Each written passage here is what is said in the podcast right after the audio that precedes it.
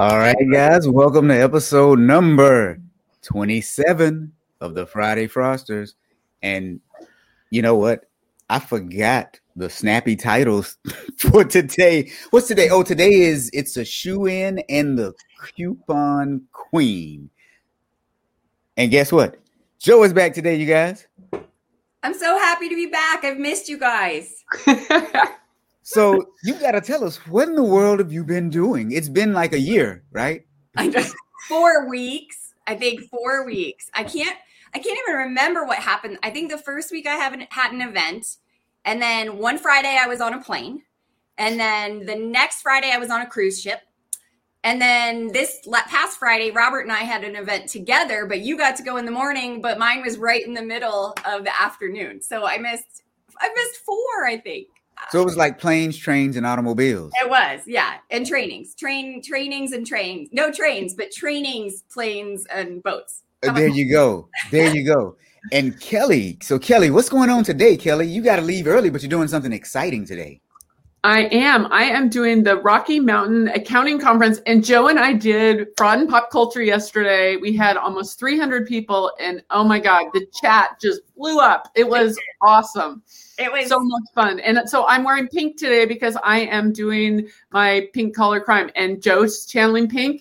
And I got my pink Yeti or Hydro Flask. And, yeah. And today is the shoe embezzlement, which is a pink collar crime. The coupon queen is not a pink collar crime. So just to clarify, it's position, not gender. So like Kelly just said, pink collar crime, it's position, not gender. All right. So since it's been a while since we've been together, Dan says the A-team returns. I love it. Briefly. I know. Briefly, that's right. 5 more minutes. Bonita says, hi, y'all. And Wendy, my friend Wendy is here. Wendy says, hello, all. Heather says, it is Friday. Yes, it is. Yes. And you know what? We haven't seen Garnell in a while. And she says, hello, everyone. And Dan says, good luck, Kelly. Thomas says, I should have changed my background to pink. You know what? That would have been a really good idea. Oh. I'll have to do that next time. I'm the only one not wearing pink today. Robert, we gotta start sending you reminders. I know you're a busy guy, but I'm thinking pink. Okay, that's good. That's good. I am thinking pink. So you guys, you are on the Friday Frosters, the best darn live show where we talk about fraud. We are available on all of your favorite podcasting platforms, including Apple now. Yes, I've sold out to the forbidden fruit. Please forgive me, Thomas. I have sold out to the forbidden fruit. So you guys, how are you all today? Let's drop those emojis in the chat that signifies the mood that you're in right now. All right. So before we get started, there are a couple of things that we want to talk about. Well, you like books? You like movies? How about both? Joe, Kelly, we just need a podcast to add to it. I don't know if there's a podcast about The Big Short. I got to look that up. Oh, my gosh. I don't know either, but Kelly and I had such a successful WeWork event. Remember, we've been talking about WeWork with everybody. I don't know how long. We talked about that one for like a month, that we decided to do it again with The Big Short because there is a book by Michael Lewis. I have it right here.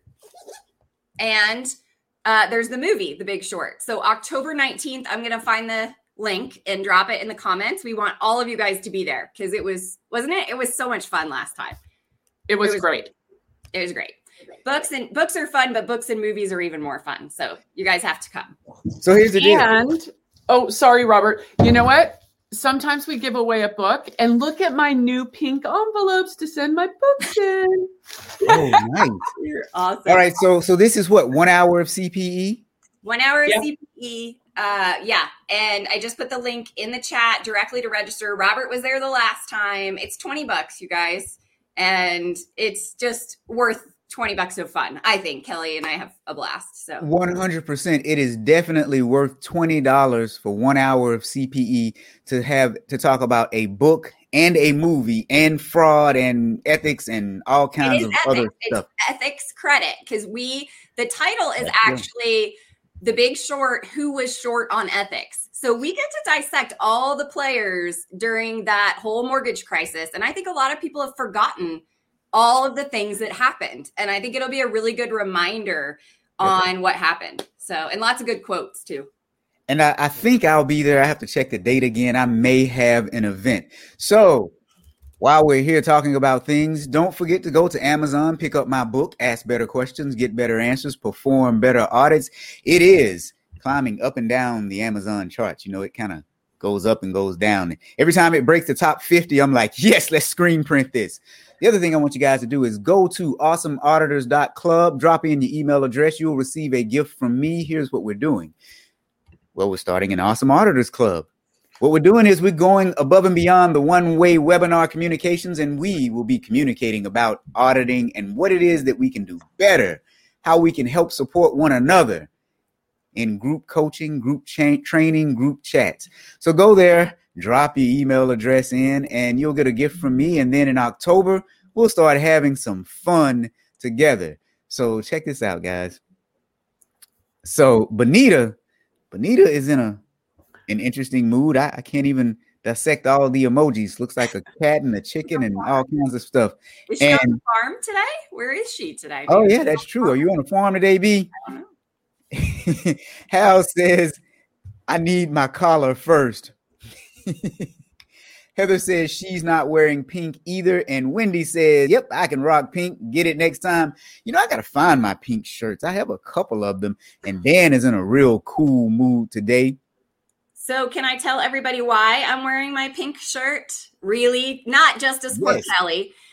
So you guys know you helped me double my goal for the Susan G. Komen More Than Pink Walk for breast cancer, which is Sunday. And I'm really excited. It's literally one of my favorite days of the entire year.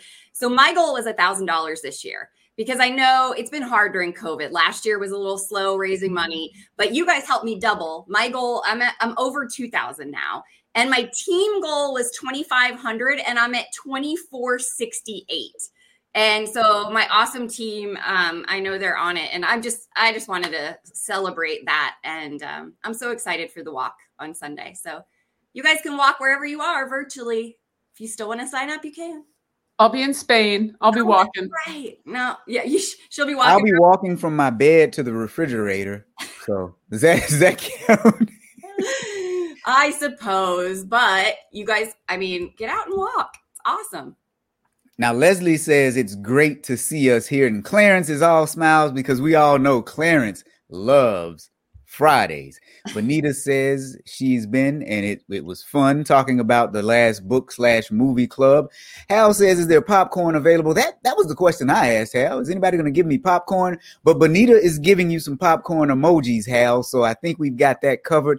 And Wendy says she knows a few things about auditing. I mean, Wendy, you've only been doing it maybe 1 or 2 years, right? For those of you who don't know, Wendy and I worked together. Ooh, I won't tell you what year it was. Let's just say it wasn't even in the 2000s. So yeah, that was quite some time ago. So let's talk about one of the things that we're here to talk about today, the coupon queen. Now we all like couponing, don't we? Well, I mean, I really don't, because it takes too much effort, but some people like couponing. Kelly Jo, you guys couponers, you like couponing? Electronic. Yeah, I used to do it more, but I look for promo codes. I'd say I'm a Googler for promo codes for sure. Like, because there's a lot out there you can miss. Yeah. I mean, and you know, so there's a lot of money that can be saved in couponing too, right? I mean, yes. Yeah. I did you ever think that there would be fraud in couponing? Yes, because it was actually on Pink Collar Crimes with Marsha Clark, and it was awful. And you know what? I keep getting these Google alerts about Pink Collar Crime, and there's the movie with Kristen Bell, Dax Shepard's wife, and Vince Vaughn. I have not seen it yet. And they keep saying it's a Pink Collar Crime. It's not a Pink Collar Crime. They're not stealing from their own workplace. It's not garden variety embezzlement. So what would it be called, Kelly? Yeah. You know, I think in something like this, it's practically like RICO, because they got a bunch of people. So it's a conspiracy, I would say, more so. But it's just plain fraud, right? I mean, all of them are just plain fraud, I guess. But. Yeah, it's just fraud. Yeah. But I mean, it was on a big scale. So, but hey guys, I got to run. So good luck. I know you can Bye. Keep it. See ya. See you, Kel. Okay. So Pozo says there are a few apps for coupons. So she coupons a little bit. Wendy said she used to coupon, and Heather says she loves to coupon. So guys, this young lady, without further ado, let's talk about the coupon queen. Here's a photo of her where she was featured in the Virginia Pilot, the newspaper, in 2014, where she discussed starting and owning her own printing company from the age of 18. She had her own printing company. She put her printing skills to good use, my friends, because it is described in court papers that she possibly committed the largest counterfeit coupon scheme in history. They estimate she cost about 100 retailers and manufacturers more than $31 million in losses. She was recently sentenced in the U.S. District Court in Norfolk, Virginia, to 12 years in federal prison. Her husband was sentenced to 7 years, 3 months for his role. So here's what they're saying they did. According to prosecutors, the couple ran a fraudulent business out of their home from April 2017 to May of 2020. Now, bank records indicate that they made close to $400,000 from their scheme. Here's what she did. Operating under the moniker Master Chef, she printed coupons on high-quality glossy paper and added a corporate logo and product images to make them look real. She even included working barcodes that actually scanned as legitimate when presented at supermarkets and department stores. In most cases, she offered deals equal to or greater than the value of the item in question. So now when it was greater than the item in question, well, the shopper got the item for free, and in some instances, the store actually gave them cash back. Crazy. Really crazy. Isn't there a show on television about couponing where people they get their carts are full and they get their bill down to $2.67 or something like that? I've never seen that money back though. That's a new thing. Yeah. I think the show is called Extreme Couponing or something like that, or extreme shopping or something. I think there's some kind of extreme in the name. Now, Hal is saying everything is about mail or wire fraud, right? Hal has been here long enough to know. Why is it always mail or wire fraud? It doesn't say in the article. I did post the link in the comments. I was looking to see if that's what the charges were, but it doesn't say in this particular article. But you're probably right, Hal. Oh, yeah. I found the charges somewhere. I think I have it somewhere in my notes, but I think it was wire fraud or something like that. So look, here's what she did, though. She created a Facebook group for coupon enthusiasts. Then she recruited some of the members from her group to help her with her fraud scheme after she'd vetted them. How does that vetting process go for our HR people on the call? Are you okay with committing fraud? Yeah, sure. Okay. But then they use this app that's similar to WhatsApp called Telegram, where it's encrypted communications. And that's how they communicated what they were going to do. Well, that's a red flag in and of itself. The communication method. Yeah. I actually like Telegram because, again, it's kind of like WhatsApp. And I talk right now, it seems like I talk to a lot of people in India, Southeast Asia, and in the UK, and Telegram makes it real easy. But yeah, she used the Facebook group for coupon enthusiasts, and then she recruited them to help in the fraud scheme. Now, Wendy says cashiers need better training, no cash back. That's what you... And on most coupons, it says that you cannot get greater value or whatever. There's some terminology for that they use. Yep. Yeah. Dan. Yep. A for creativity. This was a new one. Yep. Yeah. I've never seen this one before. Now, Heather said she could never figure out how to extreme coupon. It just looks like it takes an extreme amount of work. All right. So guys, tell me, how do you think she got caught? I want somebody to type it into the chat. How do you think she got caught with this fraud scheme? Oh, can I put my guess in the chat? Put your guess. Well, you can't put your guess in the chat. You already know. There's just one word that I like. Yeah, I know, right? Okay. Well, and we're on about a 7-second delay. So Joe, what do you think about this coupon scheme? I mean, this is insane. Well, I think, as we talk about these, we always talk about the dollar amounts. So both of ours today are over $30 million crimes, right, that we're going to talk about, which I'm immediately going, wow, these are big ones. The fact that, she did only profit $400,000, but she's essentially a thief, right? Because she's stealing from all these retail businesses. And I think one of the main points in the article was how much retail businesses have been hurt during the pandemic. And it's just unfortunate when they're taken advantage of. So, I know we probably all have our own feelings about some of the big businesses that are doing fine. But I think that was one thing, if she was targeting smaller mom and pop, grocery stores that still exist, this was in Virginia, they're hurting already because people are doing Amazon Fresh and Walmart to go. And, so I think that to me was the sad part of this story. Yep, absolutely. So now Dan says her members, coupon mules.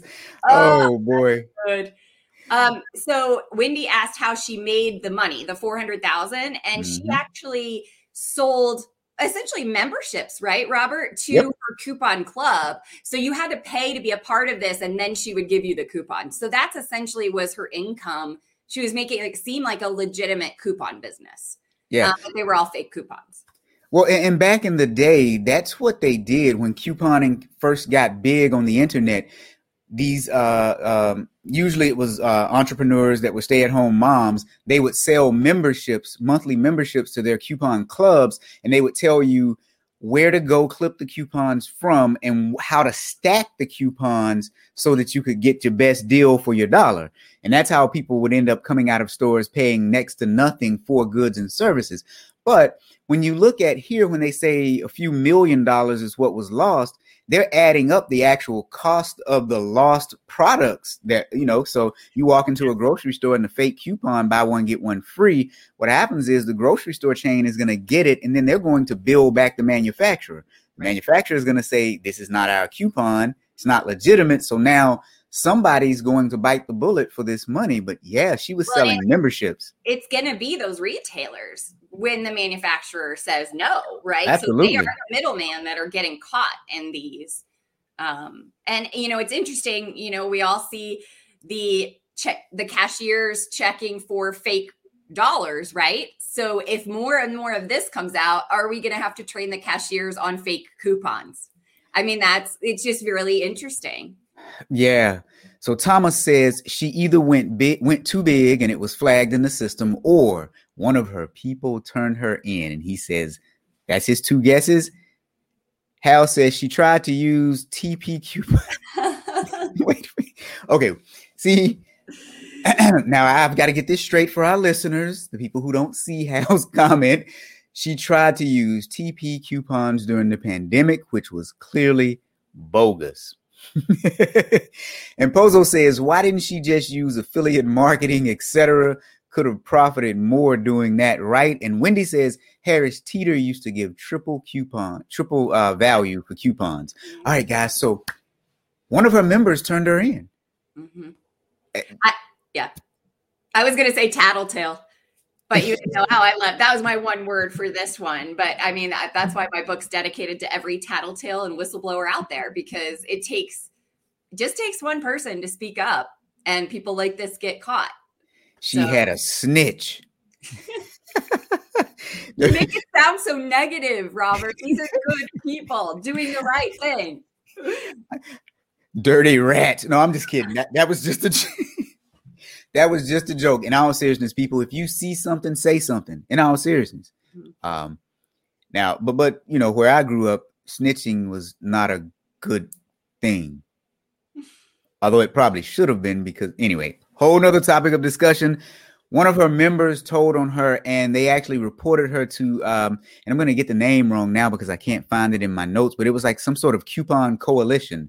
So it's a group of couponers who fight coupon fraud. So it must be a really big thing if there's an entire group dedicated to it. And I apologize for not knowing the name of the group. It is the Coupon Information Center.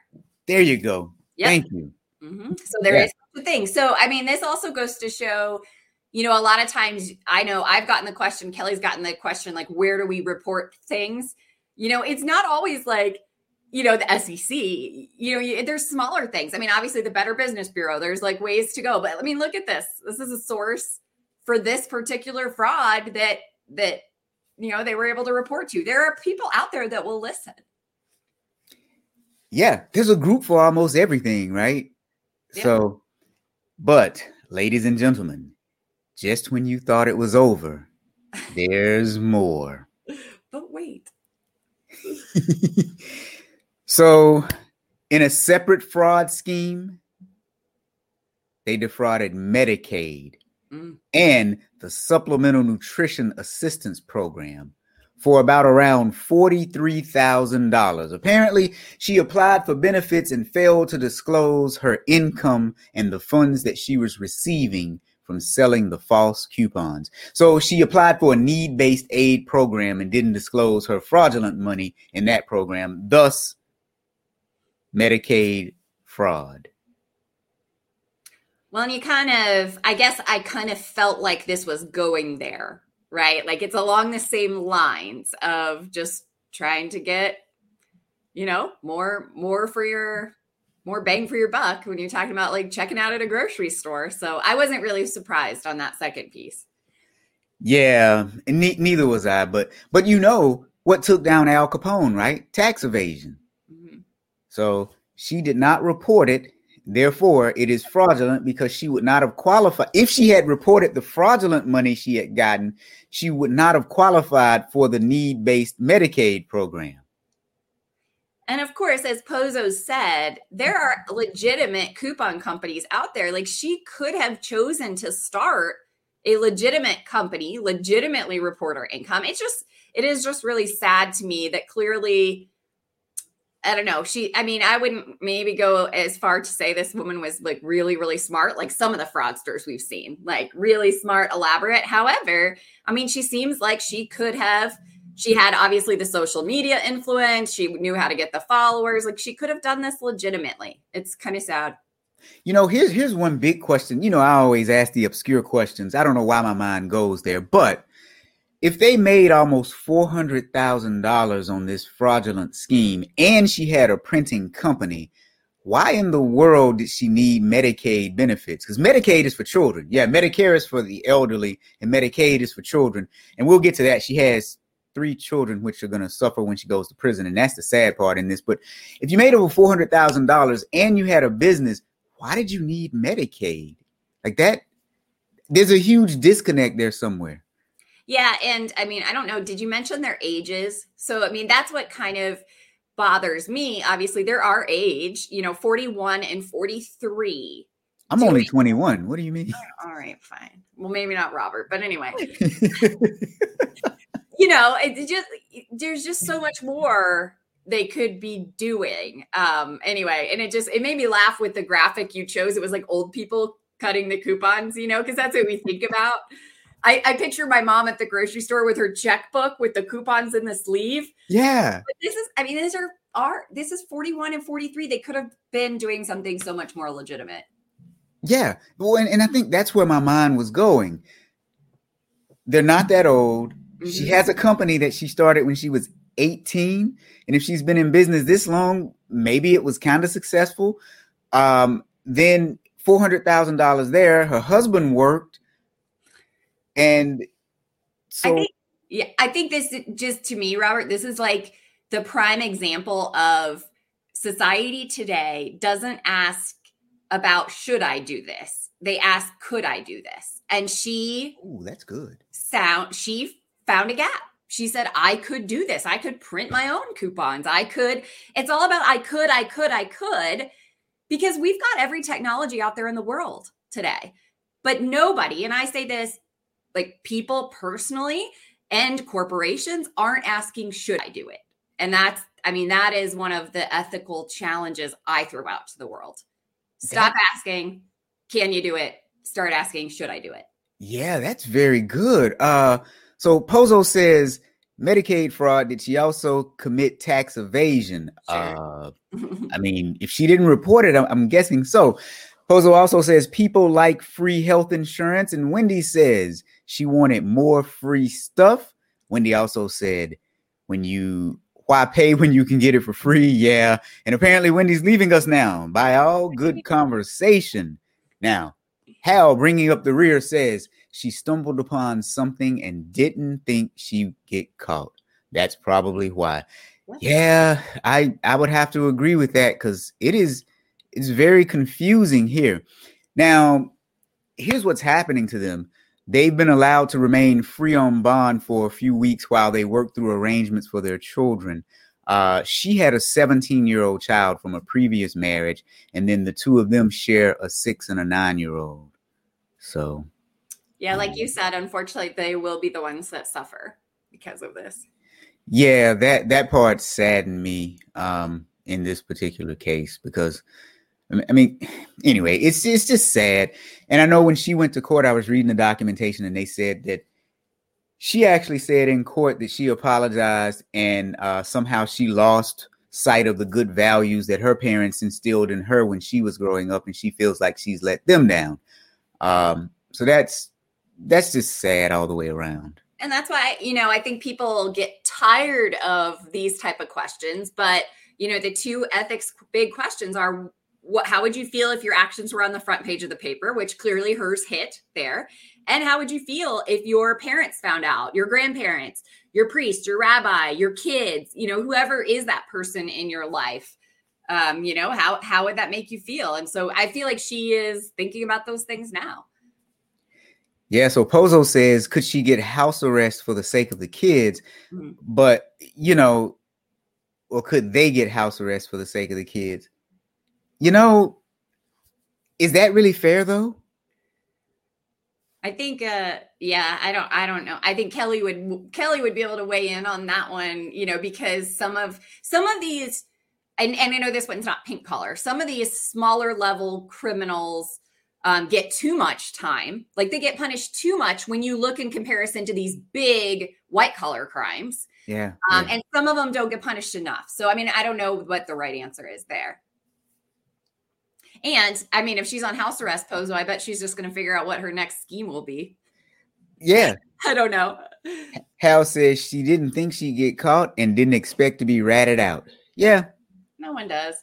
Yeah. But yeah, I mean, so the kids are going to suffer 100%, but should she get a lighter sentence simply because she has children? I don't think so. I mean, I just don't think that that's right. I don't think that's setting a good precedent for the justice system at all. Because if that's the case, then what's going to happen to Elizabeth Holmes now? You see, I had to bring her in. Yes. You just had to. What's going to happen now that, she's had the baby now, right? Yes, she's had the baby. And I think a lot of people, I know Dan's on here, you know, he said that too. I hope she still goes to jail.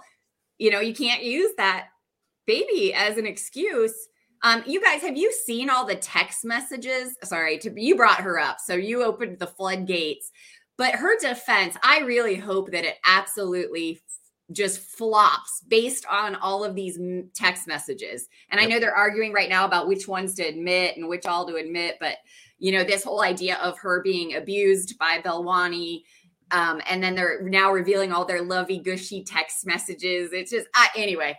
I'm getting a kick out of the messages. Yes. Back and forth. And the blatancy of them acknowledging that the device doesn't work and talking about what to do about it. I mean, it's just so obvious. I really hope the court does the right thing this time. Really. Yeah, I hope so too, because one thing that I get sick of is people playing victim when they are not victim. So they commit these crimes and then they play victim. It'd be different if we had evidence showing that somehow he coerced her and was using her and drugging her or just anything. But yeah, the text messages are quite telling.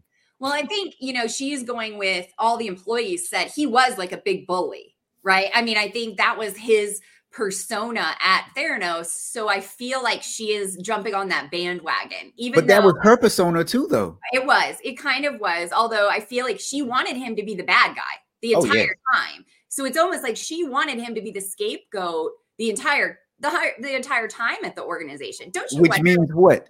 She was the mastermind. Well, don't you wonder if she planned this all along? I mean, this guy is a lot older than her. He's not great looking, you know. Do you think all of that was a fake too? Like, that's my question. Like, I want to know. I actually thought the same thing. So anyway, before we get down this rabbit hole, because I thought the exact same thing. Now, Hal says she was on the path to creating the Amway of couponing. And Dan says, lock her up. I know. I knew Dan would say that. Yes, I'm glad he did say that. And Hal says, Holmes is a lying, scheming psychopath. Yep. Yes. And Dan says, her text to Sonny negates the defense. Yes, absolutely. We'll have to do something on their text when we get it all together, because, man, it was insane, or they are insane. Mm-hmm. And Diane says there must be a handbook for lawyers that guide them through all possible. Yes, probably. Well, I mean, you know, she tried the belly defense. Then she tried the mental insanity, and now she's trying the abuse defense. Like, she's already gone through like three of them already. Oh, yeah. Yeah. Yeah. Well, next it'll be, wait, didn't she already try insanity? Or is that's probably next? Well, that was before this. That was you're right. I think that's what they were saying they were going to do. And then they kind of switched to this abuse thing when it started. So maybe we go back to that. But oh my gosh, put up what Pozo just wrote. That's awesome. Fake blood and fake love. Yep. Fake blood, fake love. Yeah. I bet it was. I bet she was just manipulating him to be the scapegoat the whole time. Yes. Yeah. Absolutely. I mean, anyway, we oh boy, we can go down that one all day. Because I like the next story too. Yeah. So it's a shoe-in, and yes, people, I know that shoe-in is not spelled like that. I actually put a caveat in the show description because there's always one in the crowd, right? Auditors. It's because our crowd is auditors, and they audit us. You know how many typos I get pointed out in my presentations. Yeah. Now that I'm happy for in my presentation. I know, me too. 100%. So this one, you guys, is going to be extremely interesting because, Joe, after I sent you guys the article, I found some more stuff. Oh man. Oh, good. Yeah. So check this out. A former shoe company CFO admitted to siphoning $30 million to pay for diamonds and flights and tropical vacations and all kinds of stuff. So he was the CFO for Alden Shoe Company, and they filed a civil lawsuit against him, claiming that he spent some of the money on a woman named Bianca De La Garza, a Boston-based news TV anchor he had a romantic relationship with, kind of, maybe, sort of. So here's what the newspaper is saying. They vacation together often, and Mr. Hire, I'm going to say that name. We'll just call him Mr. H. Mr. H purchased gifts for Miss De La Garza worth hundreds of thousands of dollars. Now, you'll find that it's actually more than that. But apparently he transferred about half, or $15 million, of the embezzled funds to her at one point and purchased her a $1 million co-op in New York City. The scheme lasted from about 2011 to October of 2019. So that's a long time. The shoe company itself is a 137-year-old family-owned luxury men's shoemaker. Now, according to the civil lawsuit, he worked for them for 30 years. He was a trusted advisor, and he had and a key employee. Before being terminated, he was the vice president, the corporate secretary, and a member of the board of directors and the CFO. All right, Joe, I know you got something to say about this one already. Well, what the heck? I mean, I wish Kelly was here to talk about this one, because it really is a classic, you know, not only classic segregation of duties like we talk about, but classic, you trust the person, they've worked there forever, but four roles, including on the board and the CFO. And I think CFO might need to be renamed now because of what Hal just put in there. Yes, I think Hal hit it. Because how many, I mean, I guess we've done a lot of accounting managers and whatever, but yeah, I think we should rename some of these accounting people as certified fraud officers. But yeah, it's your classic example of trust is not a control. So yeah. Yeah. I'm just still baffled how they allowed him to be vice president, CFO, corporate secretary, and a member of the board of directors. All of that just screams, what the heck, you know? Yeah.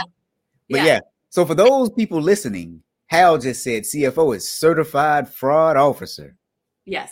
And how uninvolved must the CEO or president be? Because if you think about it, that is the only person, I'm guessing, unless, I mean, I'm also surprised there was no underlings under him. This was obviously a big enough company that about, let's see, over an 8-year period, we've got 30 million going missing. That's over 2 million a year. I can't do math. That's 3 million, right? More than 3 million a year. I can't even. We're going to answer that in a minute in this second article I found, because I was wondering the same thing. Yeah. How did no one else catch it? Yeah.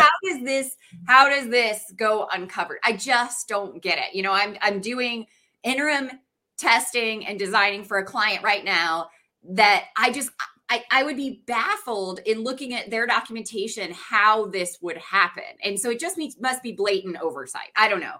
Don't let me forget, because I'll tell you what he did, because I was just searching. I was trying to, and I found it about an hour before we went on air, because it was still baffling me because, you know, usually we talk about the cases and we have some info on how it happened. But this one, all we had was them talking about the scheme and how he spent money on her. So I just kept searching. And then finally, actually, it was about 30 minutes before we went on air. And I was like, yes, there it is. But Mark, if Hal's guest is right, because that's what I was thinking too, but okay.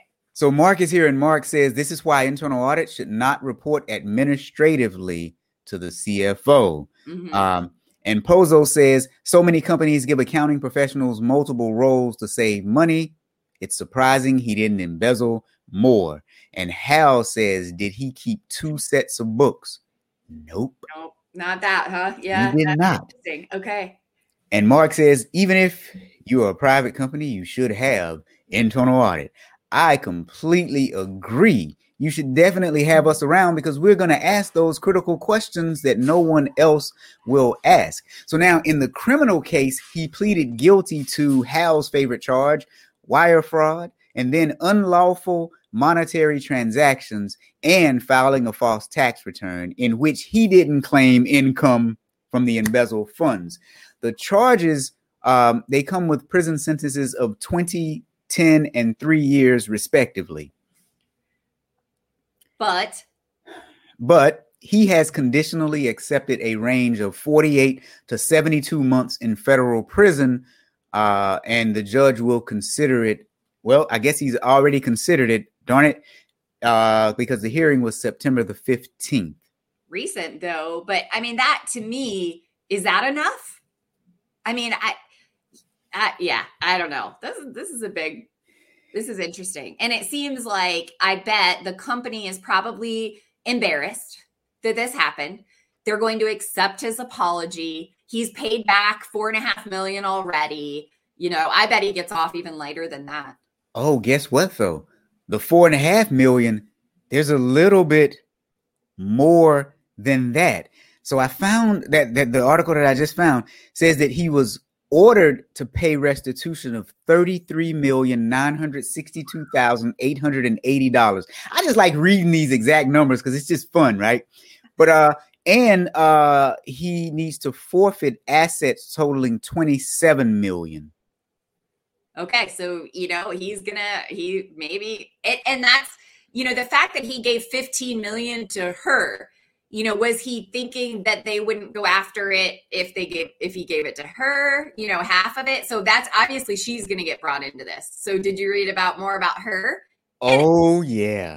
And from a female perspective, like, do you never question? Probably not. It sounds like this lady was just in it for the diamonds and the cars and the New York co-op, but Yeah. Do you ever question where the money comes from? It just baffles me. If somebody was showering me with gifts, I think I'd be like, suspicious. Like, anyway. Oh, this one gets really, really fun. So Hal asks, was restitution ordered? Yes, Hal. That, yep. And then Pozo says, has the condo been repossessed? All right, my friends.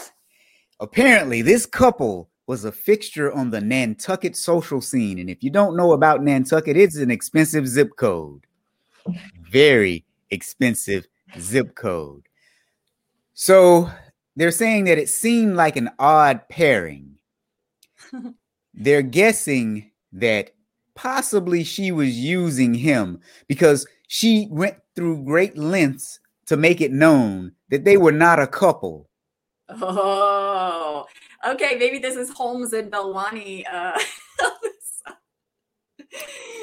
Yeah. So he purchased her a $158,000 diamond ring, $96,000 pair of earrings. They had $51,000 private jet flights to Anguilla. He gave Neiman Marcus his Amex card, where she would regularly go over the last several years and shop on his Amex card. She was a local newscaster, and she quit her job to start her own television show. You know, kind of like the gossip shows and stuff like that. Now, the money that she needed to start the gossip show came from him. She started a production company, and they filmed about 10 episodes of her own show. Oh, I just found a cool article about her. I'm going to drop in the comments because it's got her picture. You guys got to see this woman. Oh, yeah. You want to see her? Yeah. Let's there we go. Oh, yeah. This is like, okay, this is Holmes and Balwani, like on the extreme, I think. It's just funny. Yeah. So there they for the money. There they are, the two of them together. Now, he didn't just spend money on her. He spent money on her friends as well. So there are accounts. Another newspaper have accounts from her and her from her friends where they say they would just go to these expensive restaurants and he would simply pick up the tab. What are you thinking, Joe? I can see you thinking something. No, I was laughing. I'm sorry. I'm reading the comments. I'm multitasking. If he threw in a pair of free shoes, and I think it was a men's shoe company. Yeah, it was a men's free shoe company, but. Wait, maybe she gave them to her other boyfriends, though. I mean, hey, you know, she's getting all sorts of free stuff. So. Well, think about this. He left his Amex card, and it probably was a black card. If you don't know, the black card is the top of the line, top tier Amex card. He left his Amex card at Neiman Marcus so that she could go shopping. He would regularly take her to trips out of the country. He gave her several $1 million to start her own business where she's filmed 10 episodes of her reality show. But guess what? The shoe company's lawyer immediately sent her a letter asking about the money used to start her company, because apparently he wired her business $2.7 million. Wow.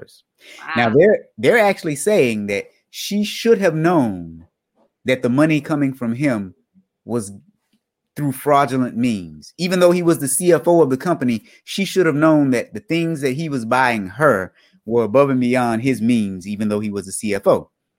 Well, so I know this was kind of a totally different story. You remember the McDonald's fraud, right? Have you watched that one? Oh, yeah. In that trailer, if you guys watch McMillions, if you watch the trailer, there is one gentleman in there that says, of course, if somebody hands you $1 million, of course you're going to take it unless you have to kill somebody. Like, that's his only rationalization. So like it popped in my head thinking like, her defense is going to be like, if somebody's offering to give me $2.7 million to start a company, of course I'm going to take it, you know? And like, it's like this, of course I'm not going to question it. And it was amazing to me how it was so easy for him to say that it wouldn't be questioned.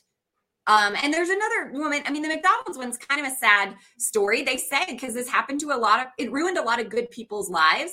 There's a woman in there that says she didn't think it would come to her unless it was meant for her. I mean, these are like total rationalizations around we don't even care what the source of the money is. Right, right. We just see the dollar signs. All right. So you guys, wait, before we get to this next thing, my man Juma's here. Juma says he likes the new haircut. Appreciate that, Juma. We think he looks younger. Pozo says supporting women-owned businesses with stolen money. Yeah. Well, and minority-owned businesses, right? Because she was she's Hispanic, right? Mm-hmm. So, oh man, it was a donation, I guess. Yeah, the Collins Street Bakery story. If you guys don't listen to the podcast Swindled, it is like my favorite, one of Kelly's favorites, I know. And they've got a great episode on the bakery, a great bakery episode altogether. But yeah. So Hal says, so that's how my Nantucket dinner was paid for. Cool. Mm-hmm. All right, you guys. So now let's talk about how he actually did it. Because when I spent time looking for it because I was a little upset. I was disappointed that I couldn't bring you guys. Here's how it happened, because that's what we do here. So I found it. It's because you're a good auditor. Oh, man, this is okay. So one of the owners of the shoe company, one of the founding family, he was trying to figure out what was happening with some money, because what they did was they had a bunch of money in reserve that had just been sitting in reserve for an emergency, and it had been sitting there for years. And they were just curious as to what was happening with that money. And so they emailed and texted the CFO and asked him where the money was. And all of a sudden, he stopped showing up for work. I would too, probably. Yeah. $30 million over 8 years. Yeah. I think I'd disappear quick. He did at least assure them that the money was in the bank. But then when he stopped showing up for work, they texted him, "What's going on?" They never received a response. So confused, they drove to the local bank branch to check out the account. And that's when they learned that millions of dollars had vanished. You see, the records showed that he had taken all of the money. So now they immediately fired him, but not before he made one last transfer on October 22nd. He transferred $230,000. That very same day, he posted that pic I showed. Well, he posted a pic on Instagram of himself next to a Porsche in Europe with the quote that said, "In life, always be in the driver's seat." Oh. Then he said, "In France, be driven around the Riviera. Make an exception." Oh, man. What a big ego this guy has. But it gets better. Ugh. So in the wake of this stunning discovery, they had some forensic accountants come in.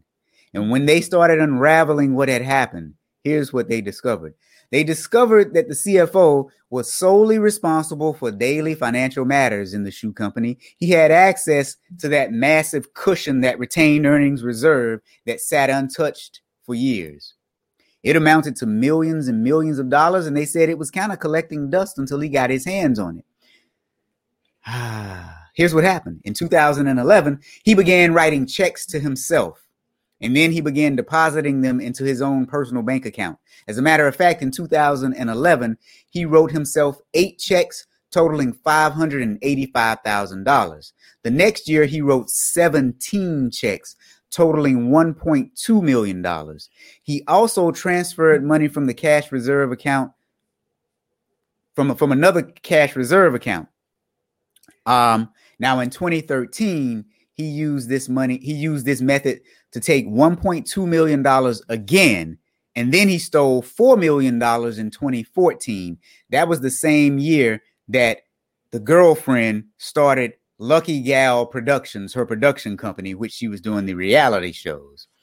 So now among the transfers that year was to the Nantucket Wine and Food Festival. He donated some money to them.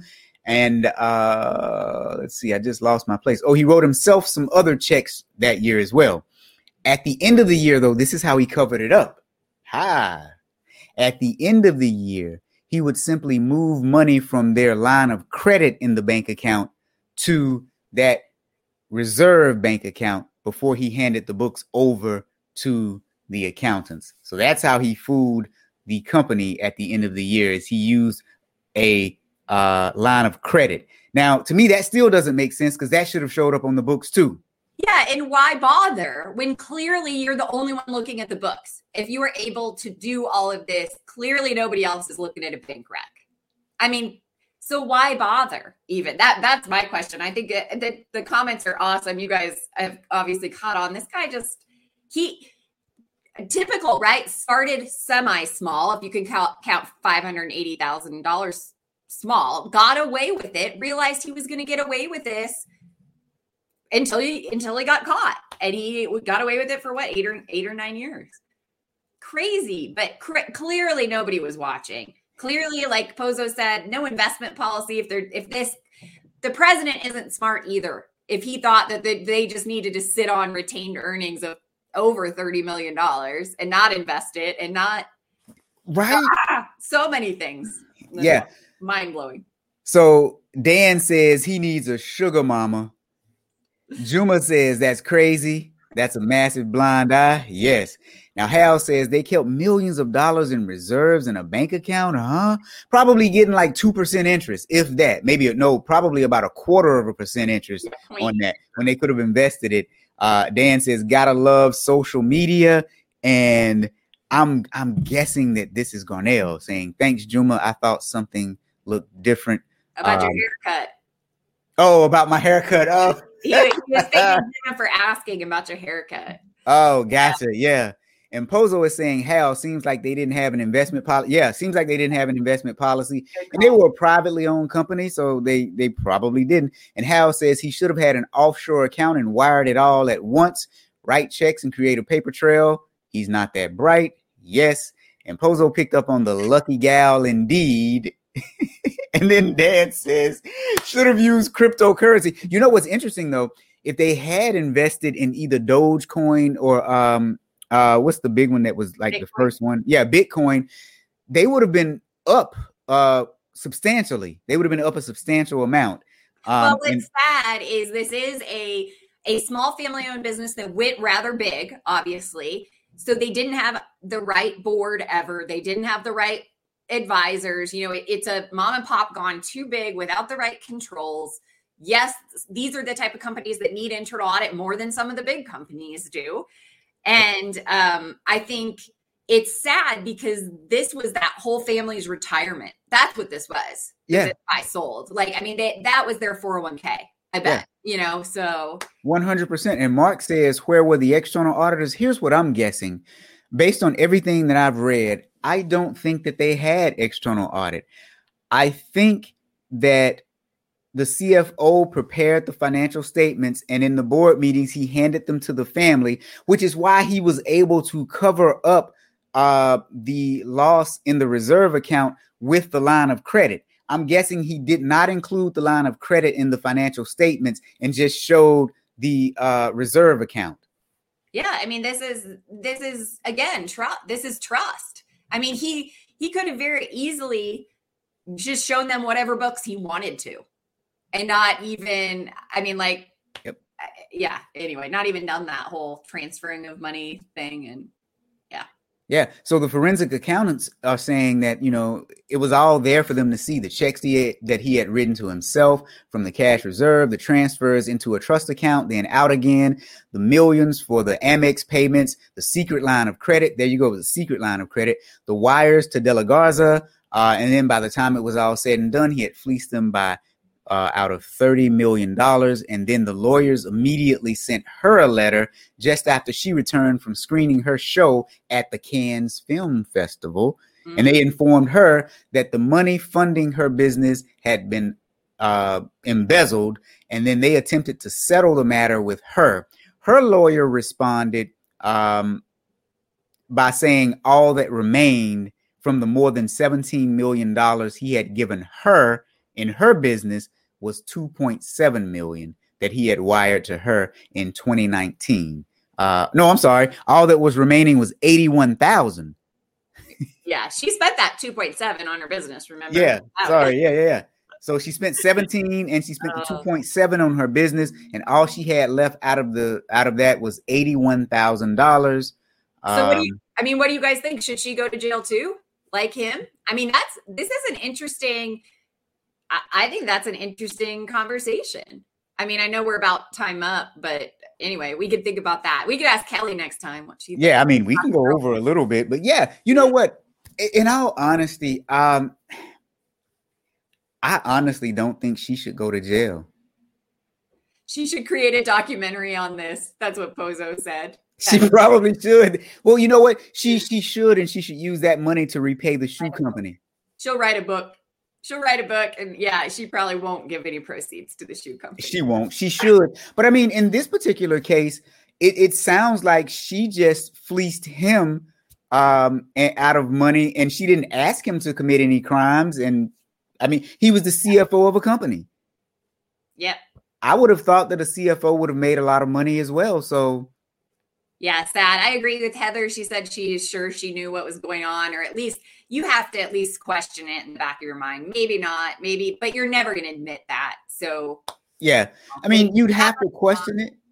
You'd have to question it, but just because, but does that make her culpable? You know, and I think that's where I struggle with it. Yeah. I don't know if you guys have ever watched Breaking Bad, which happens to be one of the greatest shows ever to be on television.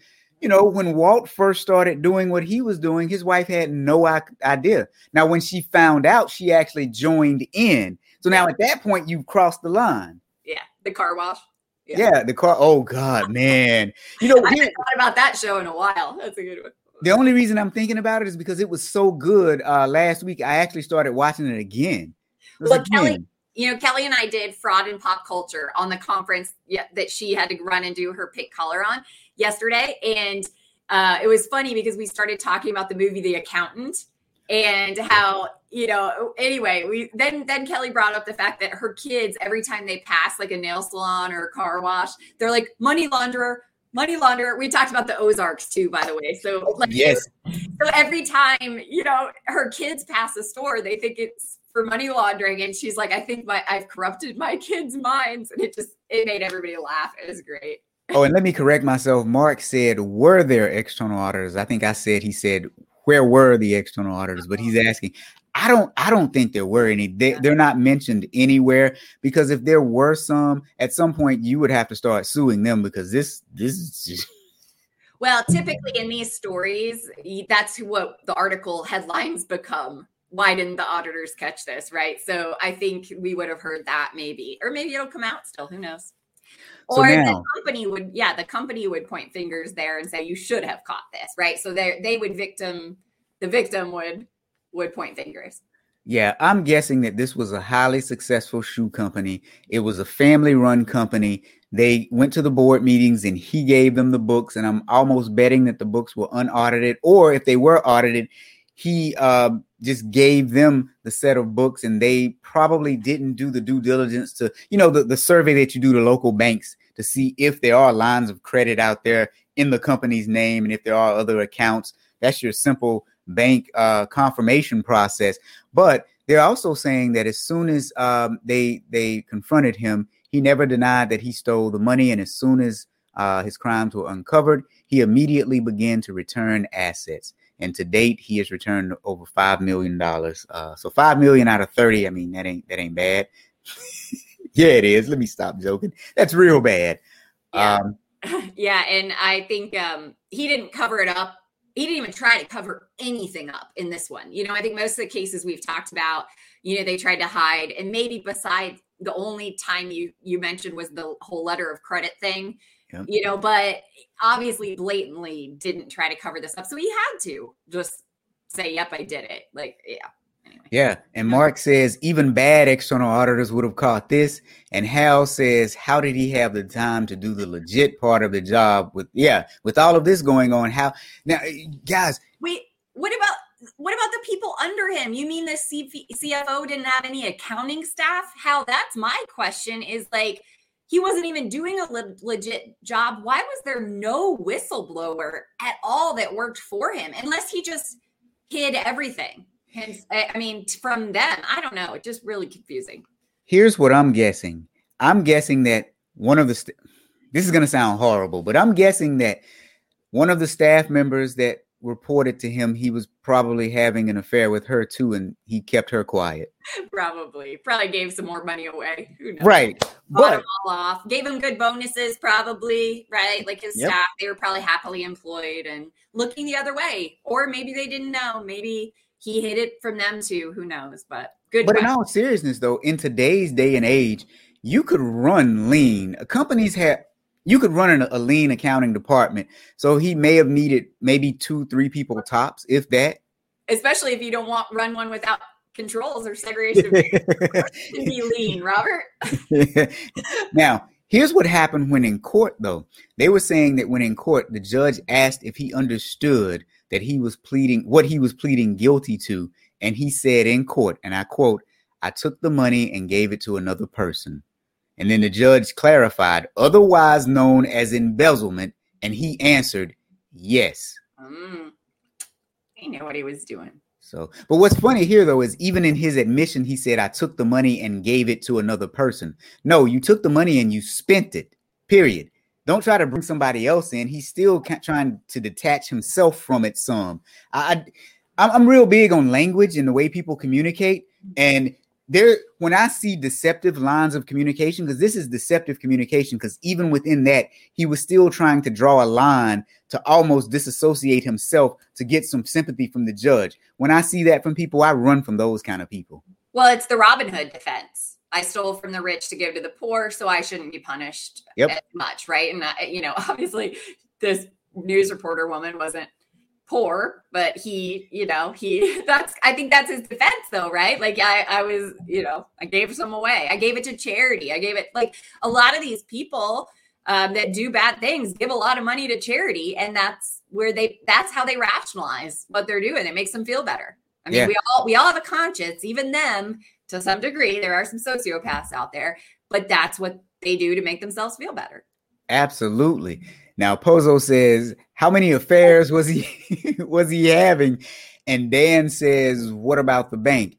Yeah, that's an interesting one too. But he was using the line of credit, and then he was, from what I read, he was paying the money back or paying down the line of credit with some operating money that came in from operations. So he knew what he was doing to keep everybody happy and satisfied. Bank's fine, right? Besides that they weren't sitting on those assets that the company actually thought they were. I mean, he didn't steal any money from the bank. I guess maybe Dan's asking, though, we've asked this question before. Should the bank have noticed any of these fishy things? Your CFO is doing weird things. Like, if you're a good banker, I don't know. I think that I just expect people to think, not do their jobs. And yeah, that's a good point. Yeah. Yeah. And but so maybe, I mean, to the company's point, maybe they should ask, why didn't the bank ask why this guy was writing $1 million personal checks, transferring money to his personal account? Like, maybe the bank should have spoken up, but we all know how banks are today. We've talked about that. So they are hands off, not involved the way they used to be. So that's just we can't use the bank as a control either. So. Yeah. And like you said earlier, and like Kelly always says, this is a prime example of why trust is not a control, because this thing was insane. Well, and, you guys you don't have to read the book because it's kind of daunting to read, but Duped, not the one Kelly always talks about, the Timothy Levine book, Duped, and then Don't Talk to Strangers, Malcolm Gladwell. Mm-hmm. I know he can be kind of controversial, but it says, like, you cannot trust the people closest to you. That's when you're most likely to get duped. And I think we think our family's never going to do it. Our spouses are never going to do it. And that's what happens. And, we got to get smarter than that. Companies, small, private, family-owned companies, you got to get smarter than that. Well, and realistically, it just makes sense. If someone is going to defraud you, it's going to be the person who has access to the most information. Who has access to the most information? The people that are closest to you. Yeah. And listen to Kelly's podcast with Susan Frew. If you guys want to hear about a small version of this, good dear friend of mine, we're on the NSA, National Speakers Association of Colorado board together. She's actually the treasurer of our board, and she's the best person to do it. Why? Because she's been embezzled from. Her and her husband owned a plumbing company here in Colorado. They hired an admin that they trusted. It was like a family friend, you know, for years, and she stole, you know, millions from her. Small Colorado plumbing company. Listen to Susan Frew's story on Kelly. Kelly interviewed her on her podcast recently. It's Susan's awesome, but it happens every day to people we know. It's crazy. Yep. Not just big shoe companies. Yeah. So, I mean, the fact that they were going to get embezzled, I mean, it was a shoe-in that All right. We should probably leave that at that there, Robert. Yeah, we should. All right, guys. Thank you for joining us. Glad to be back. See you guys. Yes. Glad to have you back. Yep. We'll have to decide if it's just me and you, the Robert and Joe show next Friday without Kelly. Kelly's leaving us for a week. Oh, that's right. Kelly won't be with us next week. So, I mean, if you want to be a guest host and you can put up with me, put in your application.